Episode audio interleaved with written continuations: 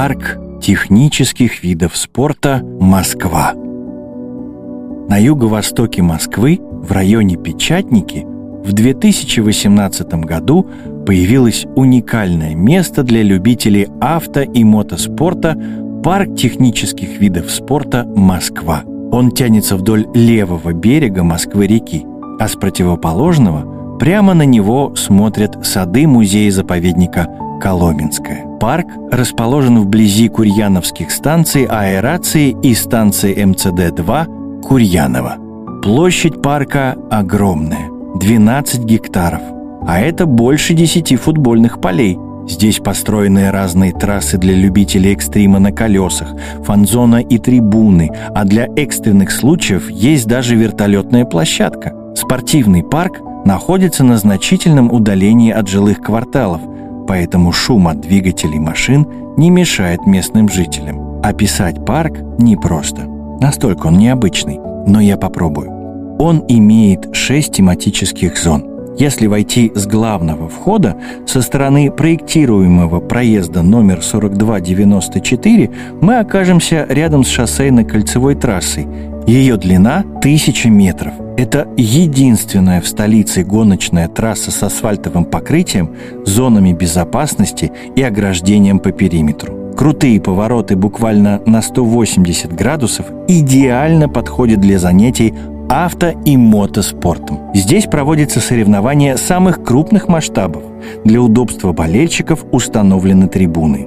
За шоссейно-кольцевой трассой расположилась площадка для дрифта. Дрифт – это особая техника прохождения поворотов на грани разворота.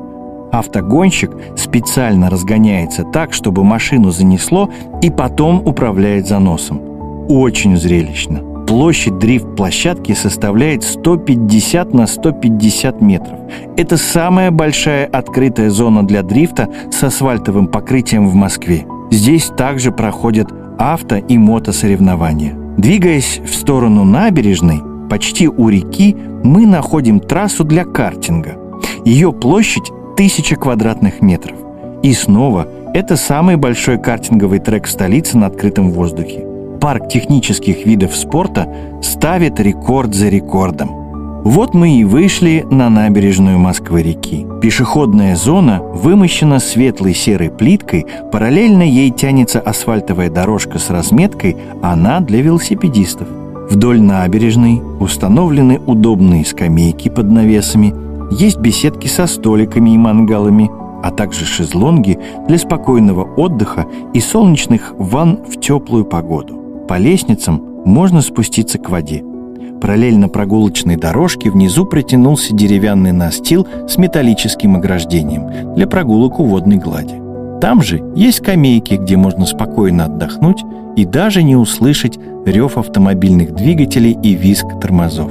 Если мы пройдем набережную до конца, то найдем трассу для мотокросса.